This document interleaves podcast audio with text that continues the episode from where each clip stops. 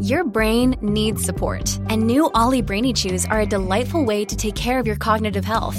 Made with scientifically backed ingredients like Thai ginger, L-theanine, and caffeine, Brainy Chews support healthy brain function and help you find your focus, stay chill, or get energized. Be kind to your mind and get these nootropic chews at olly.com. That's O L L Y.com. These statements have not been evaluated by the Food and Drug Administration. This product is not intended to diagnose, treat, cure, or prevent any disease. It's Friday, January 12th. You're listening to Down in Alabama. I'm Caroline Vincent in for Ike Morgan.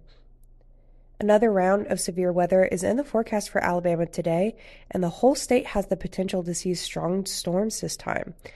However, the areas most likely to see severe weather has drastically shifted as of the latest forecast update from east and south Alabama to north and west Alabama. Severe weather is still expected with tornadoes, damaging winds, hail, and heavy rain all a possibility.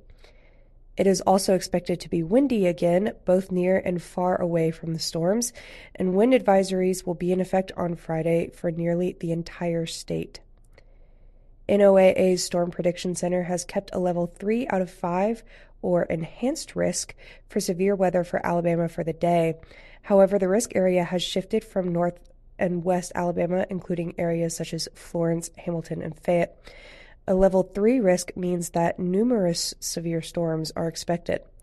Another change with the latest update now all of the rest of Alabama has a level 2 risk. A level 2 risk means that scattered severe storms will be possible. The National Weather Service thinks the first storms could affect Alabama as early as 7 a.m., and the threat will shift eastward through the morning and into the afternoon. Parents and teachers at a Birmingham elementary school said this week that school leaders have yet to take action against a PE coach who they claim has repeatedly harassed and hurled racial slurs at students of color. Last semester, 45 Avondale parents signed a petition requesting the coach's removal. But after meeting with school leaders, they were left, quote, feeling discouraged, and many are now requesting the board's action. In Alabama, a school board has the power to make personnel decisions, but only with a recommendation from the superintendent. On its website, Avondale Elementary School lists diversity as a core value and says it hopes to become a leader in public education, quote, meeting the needs of a diverse student population prepared to succeed in a global society, end quote.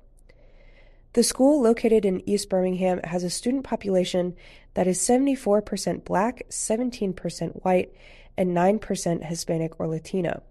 About half of the school's educators are white compared to 15% district wide, according to state data.